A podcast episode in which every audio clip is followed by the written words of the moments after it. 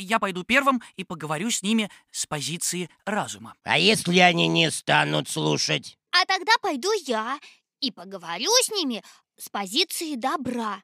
Должны же они понимать, что добро все равно всегда побеждает. Правильно.